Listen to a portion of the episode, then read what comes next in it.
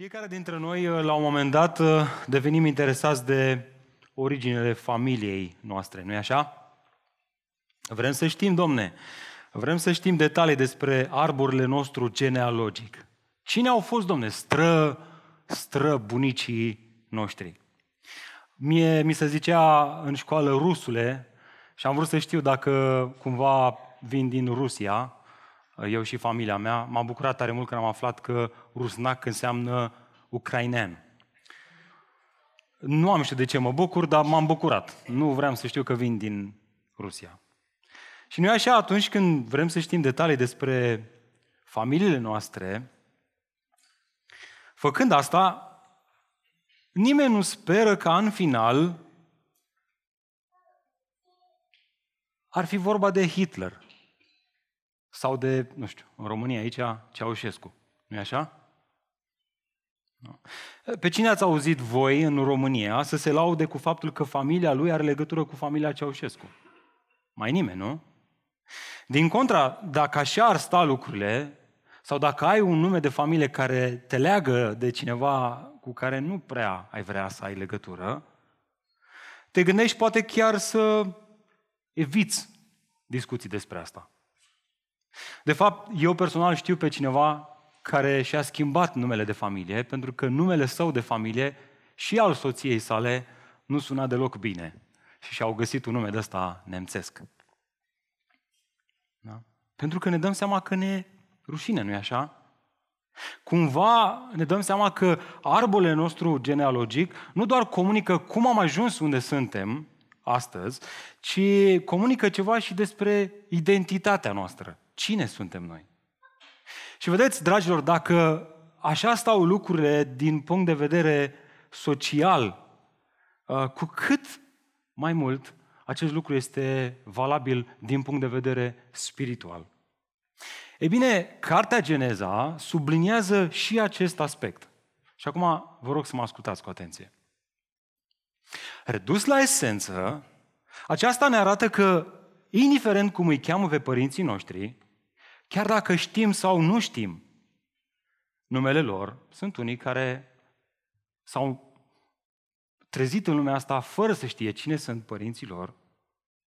Indiferent câți ani au trăit aceștia și câte realizări au avut ei, chiar dacă ne-au lăsat o moștenire sau nu ne-au lăsat o moștenire, în mod ultim, noi toți ne naștem avându-l ca tată pe...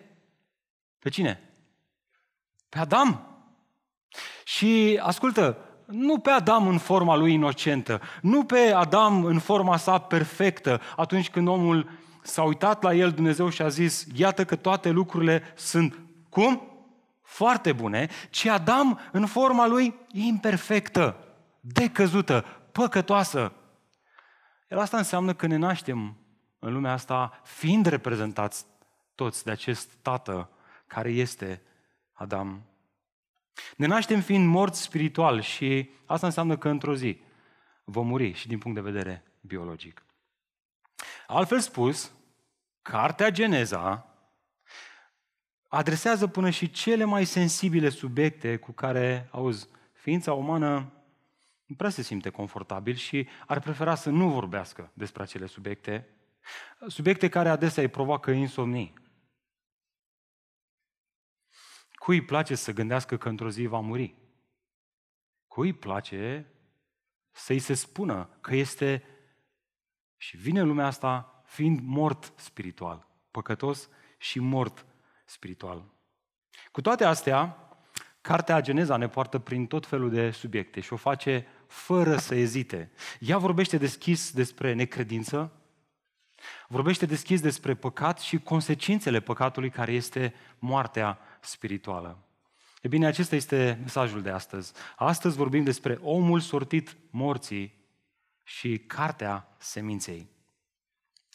Capitolul 4 din Geneza ne-a prezentat genealogia lui Cain. Ne aducem aminte duminica trecută, nu-i așa? Amin? Hai să ne trezim un pic. Amin?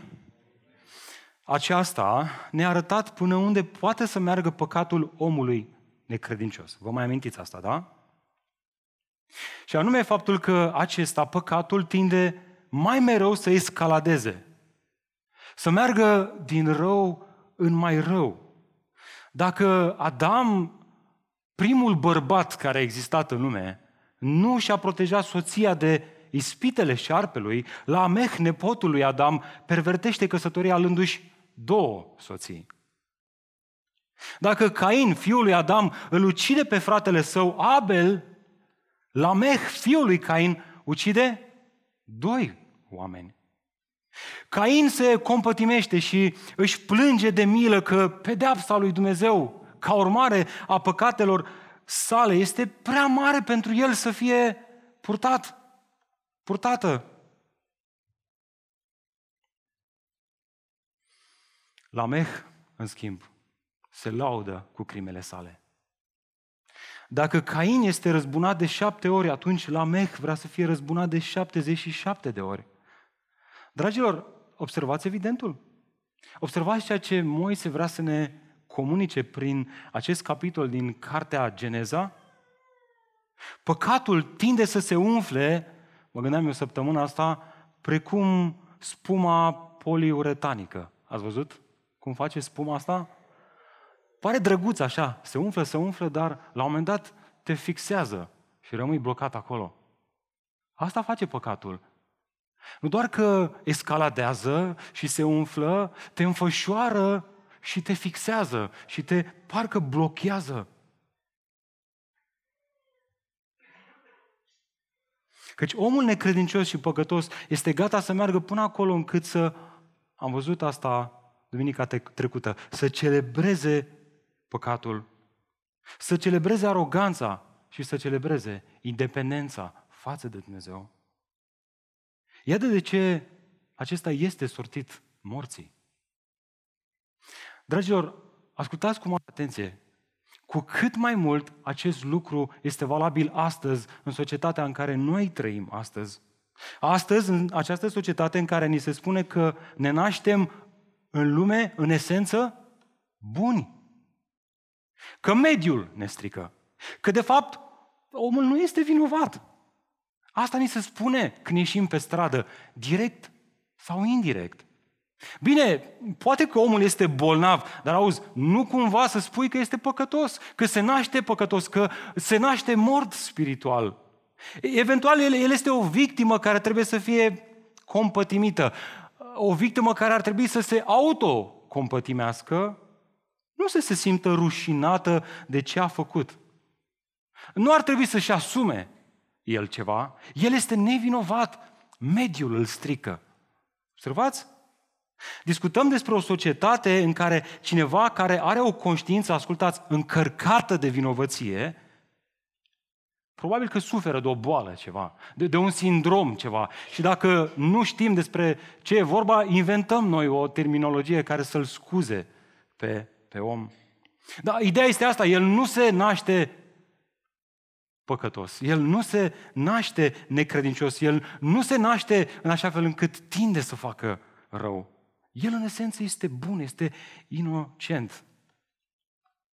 Și dacă cumva aude această voce că este vinovat, el trebuie să fie ajutat de oamenii din jur, să sfideze această voce, să o, să o reprime, să nu o ia în seamă.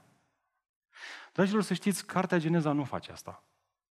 Ea nu face asta, ea nu face ce face societatea noastră și ne invită și pe noi credincioși să nu facem asta, să nu cumva să facem asta. Ea ne pune față în față cu omul păcătos și sortit morții așa cum stau lucrurile, crud și adevărat. Însă ascultă-mă cu mare atenție. Ea nu face asta ca să ne omoare speranța, ci tocmai ca să ne clădească speranța, să nu ne lasă cumva să ne încredem în om, ci să ne încredem pe cel, prin, în cel care urma să vină prin, prin om, prin muritor în lumea aceasta, omul Domnului Iisus Hristos. O speranță care nu vine de la omul muritor, care se naște păcătos, ci care culmea vine în lume prin omul păcătos. Prin omul muritor, care avea să vină să aducă mântuire și salvare din starea asta. Bine, iată ideea centrală a mesajului de astăzi. Dacă ții notițe, notează-ți asta. Dragul meu, deși realitatea umanității post-paradis este că oamenii se nasc necredincioși, păcătoși și astfel parcă sortiți morții, Cartea Seminței ne învață cum poate fi înfruntată această realitate sumbră. Îmi place așa de mult cum comenta un teolog pe nume James Boyce această realitate. El spunea, aducând-o în zilele noastre, zilele pot fi rele, poate aproape la fel de rele ca cele de dinaintea potopului, dar ascultă, Dumnezeu nu este mai puțin puternic astăzi, nu este mai puțin capabil. El ne va ajuta și când cartea noastră, când genealogia noastră, când istoria noastră, a mea și a ta, va fi scrisă, spunea el, să se spună despre noi, așa cum s-a spus despre ei. În vremea aceea, oamenii au început să cheme numele Domnului. Cartea Geneza, capitolul 4 și capitolul 5, are scopul să ne pună față în față cu realitatea că omul este necredincios, prin urmare păcătuiește și pentru că păcătuiește, plata păcatului este moartea. Prin urmare, el este sortit morții. Dar nu face asta ca să ne omoare speranța, ci face asta ca să ne atragă atenția înspre cel care avea putere asupra morții. Să ne atragă atenția înspre sămânța promisă, înspre Domnul Iisus Hristos, care avea să vină prin toate aceste genealogii. Despre asta este vorba în Geneza, capitolul 5. Așa că vă invit să deschideți împreună cu mine în Geneza, capitolul 5,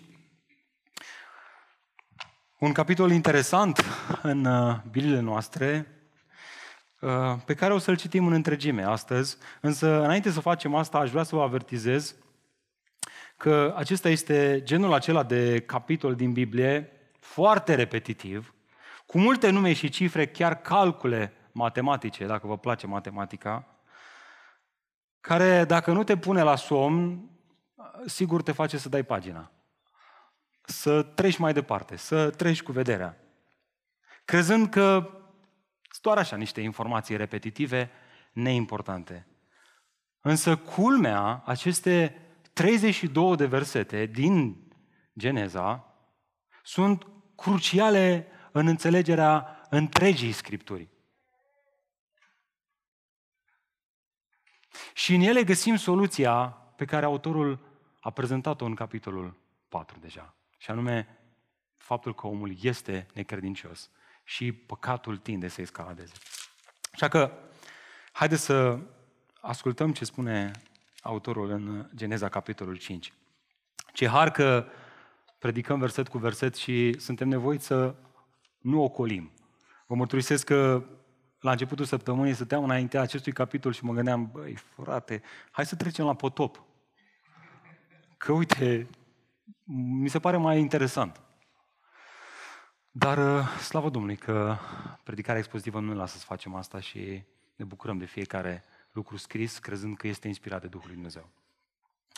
Ascultați ce scrie Moise inspirat de Duhul Sfânt.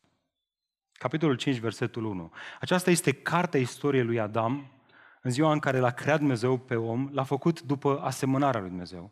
I-a creat bărbați și femeie. În ziua în care i-a creat, i-a binecuvântat și le-a pus numele de Maică Adam.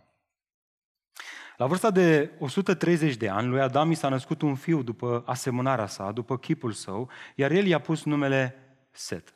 După nașterea lui Set, Adam a mai trăit 800 de ani și i s-au născut fi și fiice. Astfel, toate zilele pe care le-a trăit Adam au fost 930 de ani. Apoi a murit.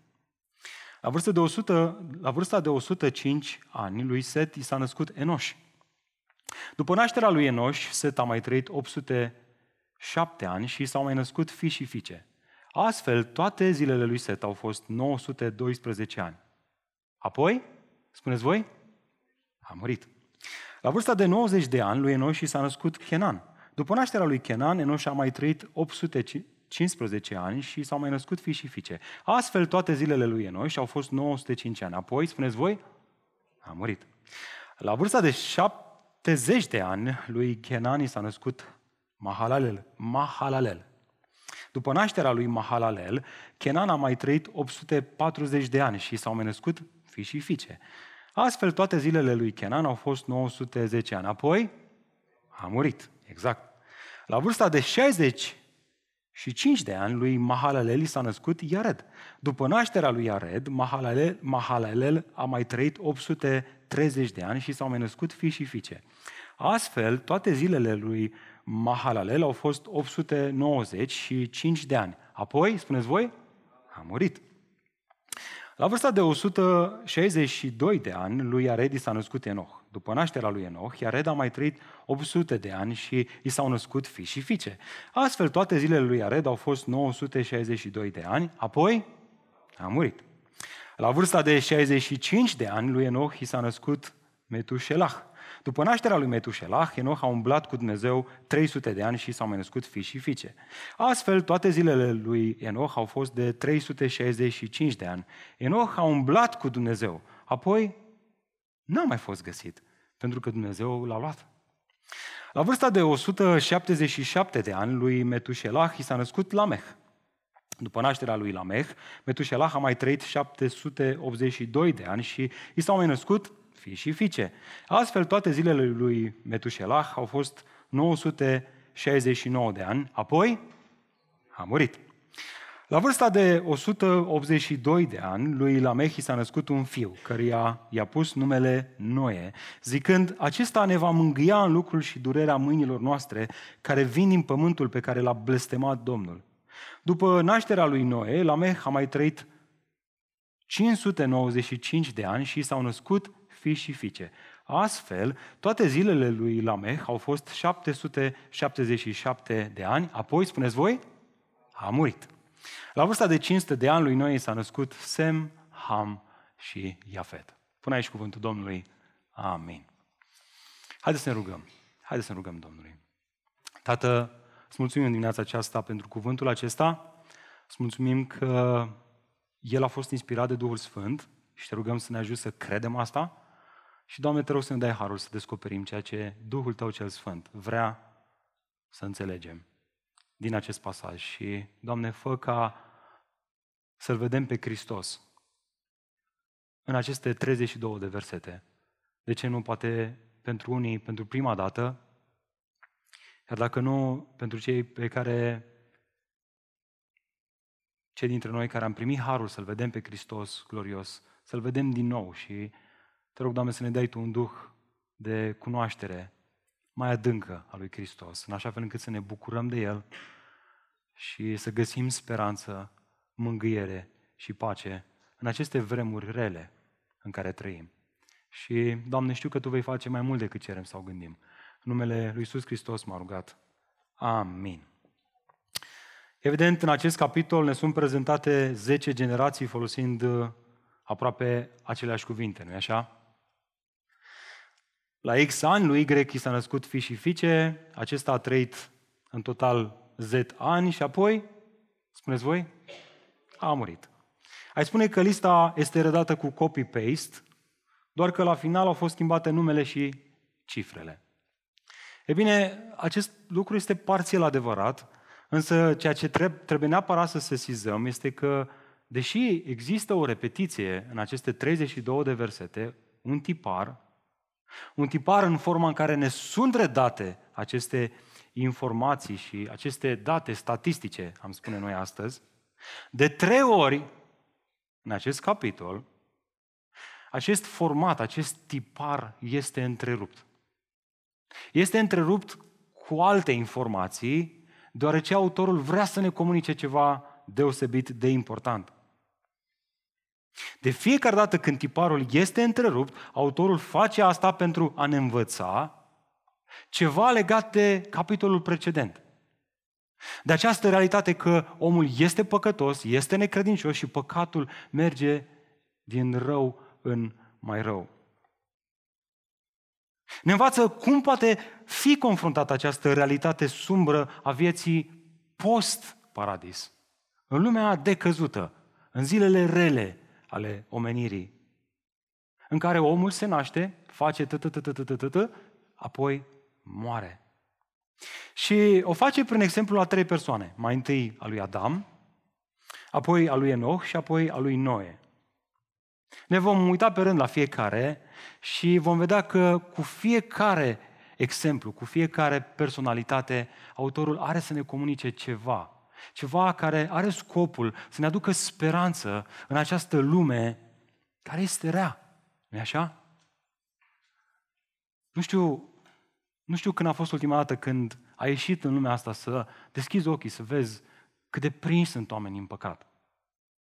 În ghearele păcatului și cât de mult își bate joc de ei și uh, poate că ai făcut asta și ai fost descurajat.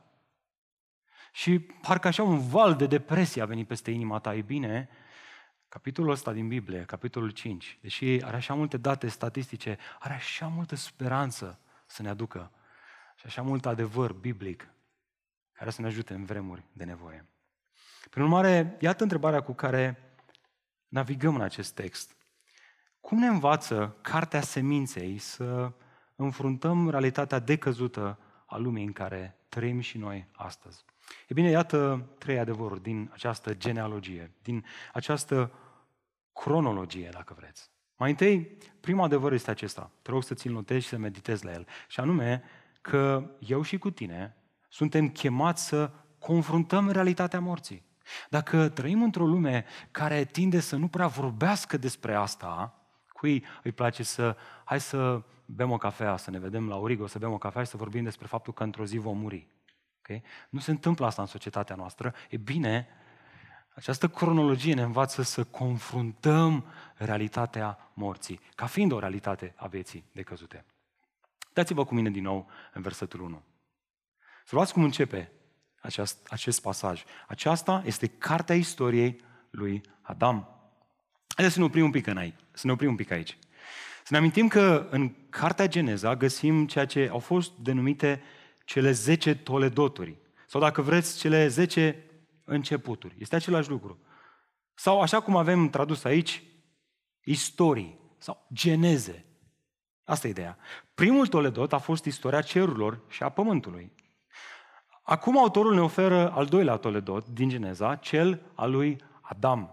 După care urmează cel al lui Noe, Avram și apoi ceilalți până la Iacov spre finalul cărții Geneza.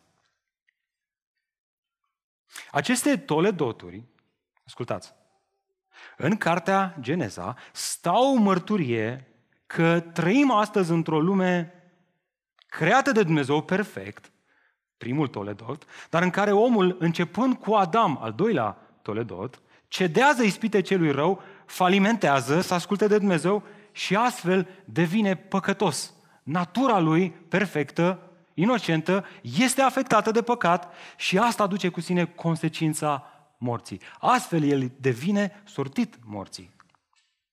Consecința acestui fapt, moartea. Moartea spirituală și moartea biologică. Ascultă, mesajul acestor toledoturi nu este că speranța omului ar veni de la aceste toledoturi. Ele sunt zece ca să ne arate că cu un nou toledot apare o speranță nouă că poate, poate ceva se va întâmpla, dar și acel toledot falimentează. Și celălalt, și celălalt, și celălalt, și celălalt. Prin urmare, această carte a istoriei lui Adam este de fapt, ascultă, cartea seminței, cartea promisiunii lui Dumnezeu că într-o zi, prin toți acești oameni, va veni în lume o sămânță a femeii care va zdrobi capul șarpelui și va repara ceea ce primul om a falimentat. Să asculte de Dumnezeu. El, sămânța, va asculta perfect de Dumnezeu și va aduce viața în lumea aceasta căzută. Nu la întâmplare, genealogiile pe care le găsim, ascultă, în Noul Testament subliniază asta. Vom găsi și acolo toate acele nume cu acest scop să ne arate că Isus este fiul lui Adam, fiul lui Dumnezeu. Găsiți asta în Luca 3 cu 38, dacă vreți să trageți așa o privire. Cu alte cuvinte, istoria lui Adam, pe care o citim noi astăzi aici, este o cronologie neterminată. Să avem asta în minte. Ea va fi finalizată abia în Noul Testament, peste veacuri, în Noul Legământ. Însă, chiar și așa, aș vrea să observăm în dimineața aceasta că în ea, în această cronologie, găsim așa multă speranță. De fapt, găsim o anticipare a speranței care avea să vină în lume prin Isus Hristos. Și ne învață cum să confruntăm realitatea vieții căzute în care omul păcătos este vrednic de moarte, anticipând venirea lui Isus. Haideți să mai citim încă o dată cu atenție aceste cinci versete, să vedem că această idee este aici. Mai sunteți aici? Ok? M-ați urmărit până acum? A, cu genealogiile, cu nu știu ce. Ideea este că genealogiile din Vechiul Testament sunt începute și sunt finalizate în Noul Testament, prin venirea lui Hristos. Ok? Asta e ce trebuie să reținem. Reținem. Încă o dată, versetul 1. Mâna pe Biblie acum. Mai aveți Biblia deschise? Aceasta este cartea istoriei lui Adam, în ziua în care l-a creat Dumnezeu pe om. L-a făcut după asemănarea lui Dumnezeu. I-a creat bărbat și femeie. În ziua în care i-a creat, i-a binecuvântat și le-a pus numele de om. La vârsta de 130 de ani lui Adam i s-a născut un fiu după asemănarea sa, după chipul său, iar el i-a pus numele Set. După nașterea lui Set, Adam a mai trăit 800 de ani și s-au născut fi și fiice. Astfel, toate zilele pe care le-a trăit Adam au fost 930 de ani. Apoi a murit. Observați, Moise reafirmă în aceste versete multe lucruri pe care le-am discutat și le-am învățat deja din cartea Geneza. Însă, aș vrea să observăm că această recapitulare nu este realizată la întâmplare. Ok? Nu recapitulează doar de dragul de a face o recapitulare. El adaugă niște lucruri uh, prin care subliniază niște aspecte importante. Mai întâi, faptul că chipul lui Dumnezeu, ștanțat în Adam, la început, este acum dat mai departe celorlalți oameni care se nasc în lume prin cine? Ia uitați-vă în text. Prin cine este dat mai departe? Prin? Prin Adam și fii săi. Uitați-vă în versetul 3. Lui Adam i s-a născut un fiu după asemănarea sa, asemănare care era după asemănarea lui Dumnezeu, după chipul său. Dragilor, în felul acesta, Adam transmite lui Set chipul lui Dumnezeu pe care l-a primit de la Dumnezeu și știm din Scriptură că odată cu asta transmite și chipul său decăzut și păcătos și supus morții. Mai întâi moarte spirituală și apoi moarte biologică. De fapt, acesta este al doilea motiv pentru care Adam rea aceste adevăruri. Uitați-vă la finalul versetului 5. Toate zilele pe care le-a trăit Adam au fost 930 și ceva de ani, apoi a murit. Altfel spus, cu toate că Adam a trăit sute de ani și cu toate că i s-au născut fi și fiice, apoi a murit. Lasă ideea asta să se să așeze un pic în mintea ta și în mintea mea. La fel se întâmplă și cu Set, la fel se întâmplă și cu Enoș, la fel se întâmplă și cu Kenan, cu Mahalalel, cu Iared. Și într-o zi, la fel se va întâmpla și cu mine și la fel se va întâmpla și cu tine. Aceștia sunt oamenii care au trăit sute de ani, unii dintre ei aproape de un mileniu, dar cu toate astea Moise vrea să sublinieze că ei nu au trăit veșnic în lumea asta. Observi asta? O fi trăit ei sute de ani și ori fi avut ei fi și fiice, dar apoi au murit. Și, dragul meu, să știi că nici tu nu vei trăi veșnic. Ești conștient de asta? Când a fost ultima dată când te-ai gândit la asta? Că, da, ești, te naști în lumea asta, da, ai planuri să te căsătorești și să faci și tu fi și fiice, să-ți cumperi și tu o casă, să faci X și Y lucruri, dar auzi, într-o zi vei muri. Trebuie să confrunți această realitate a vieții. Trebuie să, trebuie să o abordezi, nu poți să o lași așa marginal. Ea este esențială. Ea este o realitate a vieții, nu-i așa? De fapt, interesant este că zilele astea există un profesor faimos la Harvard care a scris o carte ce devine tot mai populară numită Lifespan, adică durata vieții, pe care a subintitulat el De ce îmbătrânim și cum să nu o mai facem. Observați? Dorința omului. Sună bine, nu? Parcă ai vrea să pui mâna să o citești. Însă, mai ales dacă ai ajuns ca mine spre finalul anilor 30 și te apropii de 40. Încep să te gândești, băi frate, mă dor oasele, mă, toate alea. Însă dacă îl veți asculta pe omul ăsta, o să vedeți că el spune că descoperirile sale nu promit prelungirea vieții și că toate studiile nu fac altceva decât să ateste că omul, orice ar face, îmbătrânește. Se trece.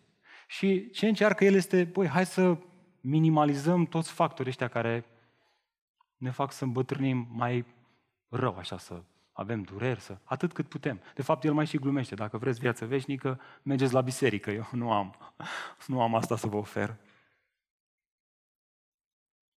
Spunea cineva că ne naștem pe rând, dar murim pe sărite. Asta este realitatea vieții, dragilor. Și trebuie să o confruntăm. De fapt, suntem atât de surprinși când cineva drag moare, tocmai pentru că nu vorbim despre asta atât cât ar trebui să vorbim. Și să se ruga Moise, cel care scria această carte a începutului, Cartea Geneza, cu privire la această realitate în Cartea Psalmilor? Ascultați ce se ruga Moise. Și ascultați și ar trebui să ne rugăm și noi, fiecare dintre noi. Doamne, Tu întorci oamenii în țărână, spunându-le, întoarceți-vă, fii ai omului, căci o mie de ani în ochii tăi sunt ca ziua de ieri care a trecut ca o strajă a nopții. Tu îi mături pe oameni ca prin somn. Ei sunt ca iarba care răsare dimineața. Deși răsare dimineața, ea trece repede, așa încât seara este veștejită și se usucă. Suntem mistuiți de mânia ta și îngroziți de furia ta. Ai pus nelegiuirile noastre înaintea ta și ai adus păcatele noastre ascunse la lumina feței tale. Toate zilele noastre trec sub apăsarea mâniei tale. Anii noștri se sfârșesc repede, ca un oftat. S-a dus.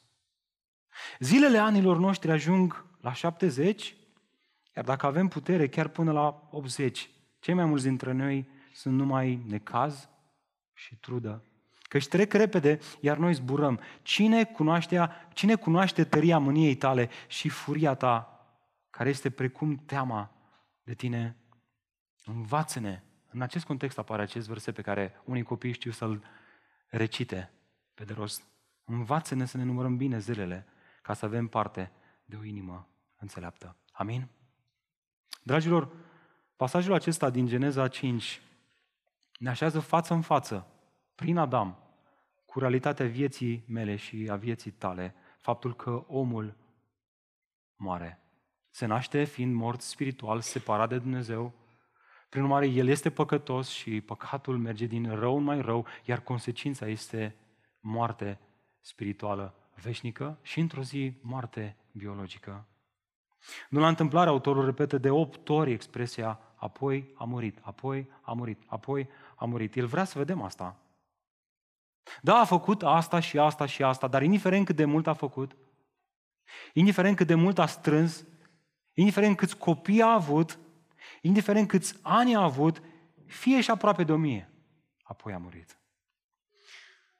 am amintit săptămâna asta de un citat al lui Richard Baxter, care spunea la un moment dat să ne pregătim unul pe altul pentru apropierea morții și să ne mânghiem reciproc în nădejdea vieții veșnice. Știu, suntem o biserică tânără și nu ne place să vorbim despre gândul morții. Hai frate, ceva mai plin de speranță. Acum, la începutul primăverii, nu aveai și tu? Am ceea ce Geneza ne dă să mâncăm. Și ne dă să mâncăm punându-ne față în față cu realitatea vieții. Anul trecut în vară, pentru prima dată, am fost nevoit să conduc un serviciu de mormântare. Am sperat ca acel telefonul să vină cât mai târziu în slujirea mea. Însă, plecând de acolo de la mormântare, știți ce gând am avut? Biserica are nevoie de mai multe mormântări. Știți de ce? Pentru că adesea vocea lumii care ne face să negăm această realitate a vieții sună mai tare în mintea noastră decât vocea Scripturii. Că da, ne naștem în lumea asta, dar într-o zi vom muri. Și trebuie să confruntăm această realitate a vieții, fie că ne place sau nu. Și eu și tu vom muri. Prin urmare, oare ce anume ne poate da speranță în fața morții și ce anume ne poate mângâia? Asta este întrebarea care ar trebui să se nască în mine și în tine, citind această carte a seminței. E bine, Moise continuă această genealogie, oferându-ne răspuns la această întrebare. Și o face a doua oară când întrerupe tiparul prin care își prezintă cronologia în acest capitol. Acesta este al doilea lucru esențial pe care vrea el să-l vedem. Cum ne învață Cartea Seminței să înfruntăm realitatea decăzută a lumii? În al doilea rând, dragilor, ea ne cheamă să umblăm cu Dumnezeu.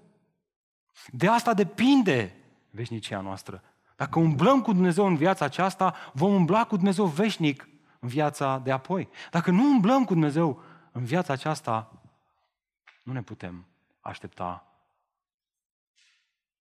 la o speranță prea mare cu privire la viața de apoi. Uitați-vă cu mine versetul 21. La vârsta de 65 de ani lui Enoch i s-a născut Metușelah.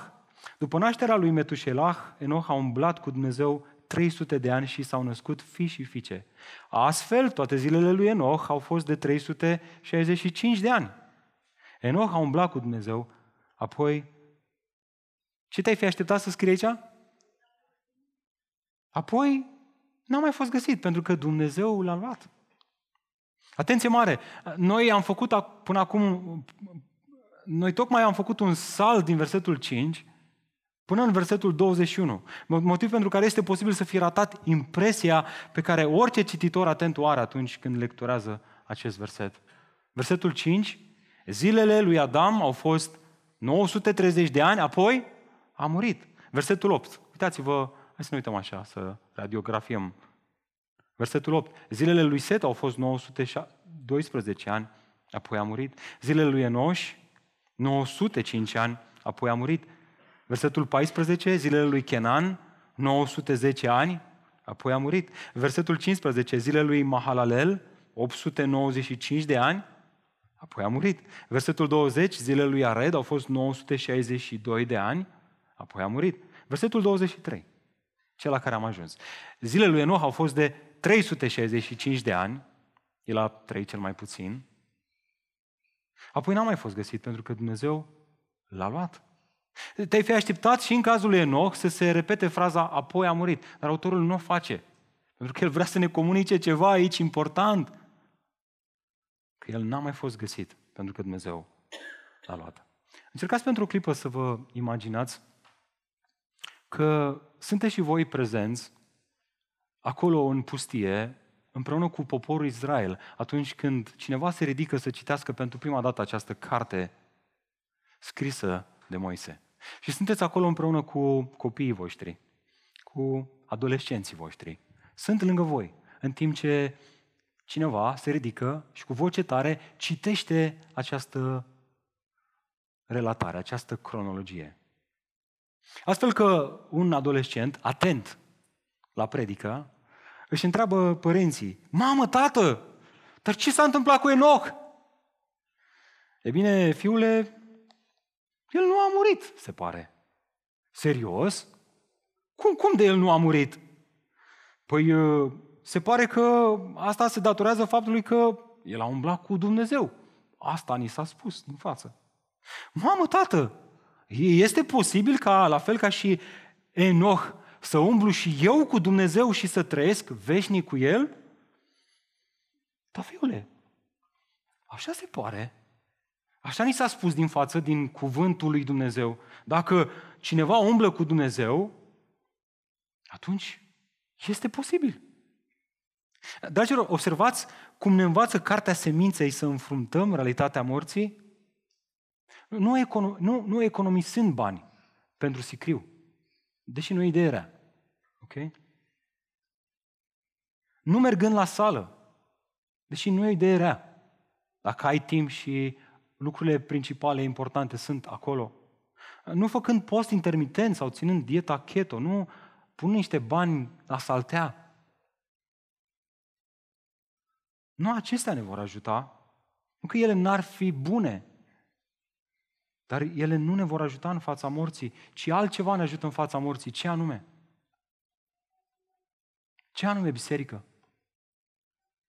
Haideți mă, fraților, umblarea cu Dumnezeu umblând cu Dumnezeu.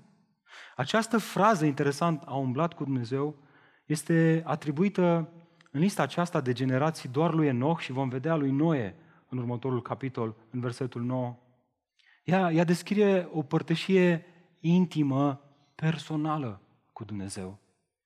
Ca și cum îi vedem noi pe Elia Stilă, Elia Zruznac și Eric, că umblă pe aici pe biserică. E nimica toată prietenia lor. Pe lângă ce ar trebui să fie prietenia noastră cu Dumnezeu. Și dacă suntem atenți la text, ea ne răspunde și când anume a început Enoch să umble cu Dumnezeu. Observați asta în text? Uitați-mă versetul 22. Când a început Enoch să umble cu Dumnezeu? După nașterea lui Metușelah, Enoch a umblat cu Dumnezeu. Altfel spus, el nu a umblat mereu cu Dumnezeu. El nu s-a născut umblând cu Dumnezeu. Faptul că face parte din generația lui Set, din genealogia lui, lui Set, nu a lui Cain, nu îl face pe acesta automat credincios. La fel cum nici faptul că cineva se naște într-o familie de credincioși care umblă cu Dumnezeu nu îi face pe copiii lor automat credincioși. Este adevărat că textul nu ne oferă multe detalii despre conjunctura în care acesta a început să umble cu Dumnezeu, detaliile nașterii acestui prunc, însă este clar că evenimentele care s-au petrecut în jurul nașterii fiului au fost contextul prin care Dumnezeu a lucrat. A produs credință în Enoch și astfel, prin urmare, el a umblat cu Dumnezeu. Iar ceea ce Biblia vrea să vedem, dragilor, este că umblarea cu Dumnezeu, atenție, este produsul credinței în cuvântul lui Dumnezeu. Despre asta avea să vorbească peste veacuri autorul cărții evrei, să ne ajute să înțelegem care-i treaba cu acest Enoch. Iată ce spunea acesta, că prin credință a fost mutat, mutat Enoch ca să nu mai vadă mort, moartea și n-a mai fost găsit, pentru că Dumnezeu l-a mutat. Căci înainte de mutarea lui a primit mărturia că era plăcut lui Dumnezeu. De ce era plăcut? Pentru că s-a încrezut în Dumnezeu. Despre asta e vorba, că și fără credință, dragilor, este imposibil să-i fim plăcuți. Pentru că oricine se apropie de El trebuie să creadă că El este și că îi răsplătește pe cei ce îl caută. Dragilor, umblarea cu Dumnezeu este produsul credinței noastre în Dumnezeu, în faptul că într-o zi Dumnezeu va duce prin toate aceste genealogii o femeie care va naște un fiu, care va fi sămânța Dumnezeu întrupat în lumea noastră, care va veni să mântuie omul de sub păcate, de sub blestemul morții și de sub mânia lui Dumnezeu. Dragilor, în o stă mărturie că cei care umblă prin credință cu Dumnezeu în viața aceasta vor umbla cu Dumnezeu într-o viață viitoare veșnică, superior, superioară celei de acum, datorită a ceea ce urma să facă Hristos, care avea să înfrângă moartea, o lume în care nu vor mai fi lacrimi, nu va mai fi moarte și nu mai va fi plânset. De fapt, vă mai amintiți ce spunea Pavel bisericii din Corint? El scria că și noi umblăm prin prin prin credință, nu prin vedere. Tot ce se întâmplă în lumea noastră ne încurajează să umblăm prin vedere, nu prin credință, dragilor. Biserica, comunitatea credincioșilor, ar trebui să fie un context în care să ne încurajăm unii pe alții să umblăm prin credință, nu prin vedere. Dragilor, contextul acelei afirmații pe care o face Pavel în 2 Corinteni 5 cu 7 avea în vedere realitatea faptului că omul exterior, trupul acesta în care ne naștem, pe care îl moștenim de la Adam, care este sortit morții, în care este încorporat sufletul, trece, se strică, se deformează, se deteriorează. Însă Pavel și cei credincioși nu sunt descurajați atunci când își privesc ridurile în oglindă, când aveau timp să o facă sau când ajungeau în fața unei oglinde, ci se bucură că astfel sunt mai aproape să fie luați, să fie mutați, să fie luați de aici, din starea asta, să fie duși acolo, în starea aceea. Ei tângeau, ei se rugau, Maranata, vino, Doamne Iisuse! Precum Enoch, ei umblau cu Dumnezeu și erau nerăbdători să fie cu El în viața de apoi. De ce Pavel era plin de încredere? Pentru că știa că vine ziua în care ce este acum muritor va fi înghițit în viață. Că vor fi și ei în viață așa cum Hristos a fost înviat. Ba mai mult, el clarifică și faptul că ce oferă omului această certitudine, această garanție, este această voce interioară a Duhului Sfânt care confirmă noi aceste adevăruri scrise în Scripturi.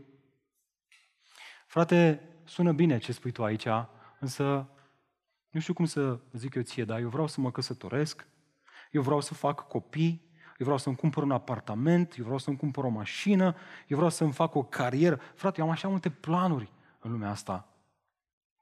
Prea îmi place ce îmi spui tu aici.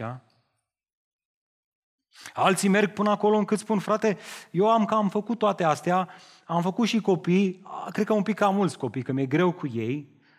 Uh, și acum, nu știu, am ajuns să am carieră, dar mă sufocă cariera. Cam așa multe proiecte și mi se încredințează așa de mult că simt că suge viața din mine, facturile sunt parcă tot mai mari, inflația mă termină. Frate, sunt epuizat de lumea asta. E bine, nu încheie pasajul acesta, Moise, fără să adreseze și asta. Și această realitate sumbră a vieții. Iată ultimul lucru. Cum ne învață Cartea Seminței să înfruntăm realitatea decăzută a lumii, anticipând venirea lui Hristos în lume?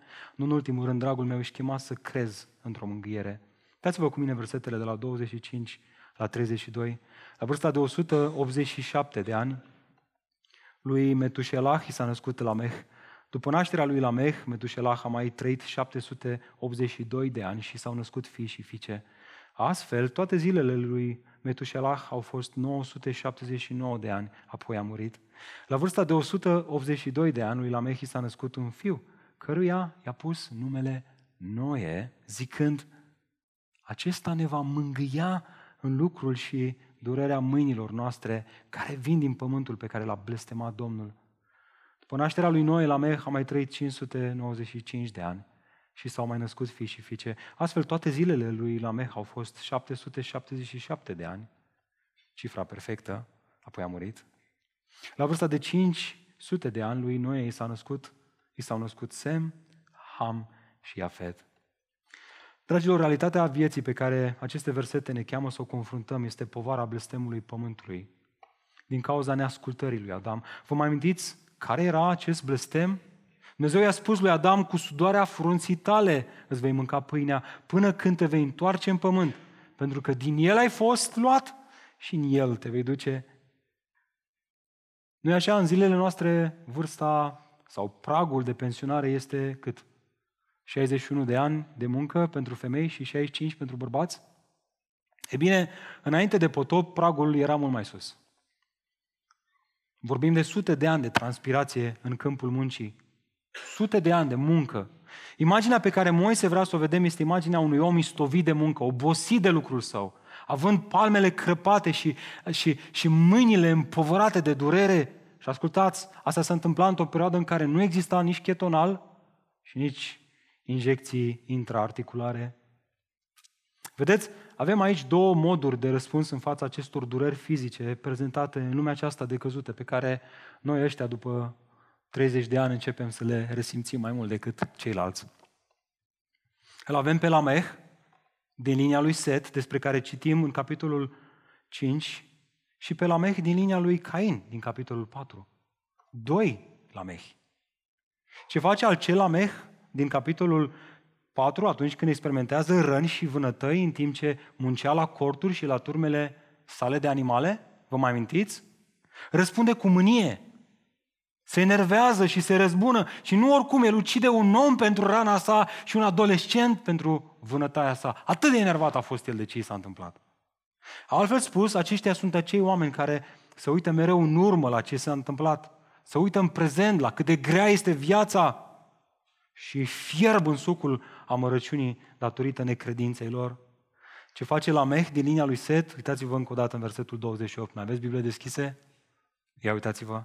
La vârsta de 182 de ani, lui Lamehi s-a născut un fiu care i-a pus numele Noe, zicând, acesta ne va mângâia în lucru și durerea mâinilor noastre care vin din pământul pe care l-a blestemat Domnul. El se uită cu speranță la ceva ce urmează să se întâmple, la viitor nu la prezent sau trecut. El vede în ceea ce urmează nașterea fiului său și, prin urmare, în continuarea promisiunii seminței, în continuarea genealogiei, o rază de speranță. De fapt, acesta este motivul pentru care îi pune numele Noe, care înseamnă ce? O dihnă. O dihnă. El ne va mângâia. Vedeți? Ei nu ignoră realitatea asupra vieții, ei nu sunt orbi, ei recunosc că există durere în lumea aceasta de căzută. Dragul meu, este o realitate pe care trebuie să o confruntăm ca atare. Iau ochii deschiși, ei văd realitatea vieții, o recunosc, însă ei au și ochii credinței deschiși și văd o altă realitate. Ei văd o zi, ei văd o persoană care urmează să vină, care ea ne va aduce cu adevărat mângâiere. Vom aminti ce spunea această sămânță atunci când a venit în lume? Nu la întâmplare a spus cuvintele acestea. Veniți la mine toți cei osteniți și împovărați și eu vă voi da ce? Ceea ce Noe nu v-a dat. Eu sunt Isus, eu vă voi da o dihnă. Luați jugul meu asupra voastră și învățați de la mine, pentru că eu sunt blând și smerit în inimă și veți găsi o dihnă pentru sufletele voastre, că jugul meu este ușor, iar povarea mea este ușoară. Dragilor, cartea seminței este cât se poate declară. Da, este adevărat că necredința, păcatul și astfel moartea au invadat umanitatea prin primul om, Adam. Omul este sortit morții. Omul care se naște în Adam este sortit morții. Să nu cumva să greșim aici. Să nu cumva să lăsăm vocea lumii să ne spună altceva. Cu toate astea, indiferent cât de grea este viața aceasta, indiferent cât de rele sunt zilele pe care le trăim noi în viața aceasta decăzută post-paradis, dragilor, Dumnezeu nu este astăzi mai puțin puternic. El vrea să ne scrie această genealogie, să ne ridice ochii spre Hristos. Cel care avea să vină, cel care a venit în lume și care ne cheamă să venim la El. El este cel care a biruit moartea. El este cel care a îndurat crucea și blestemul. El este cel pe care Tatăl l-a avut în plan încă de la început.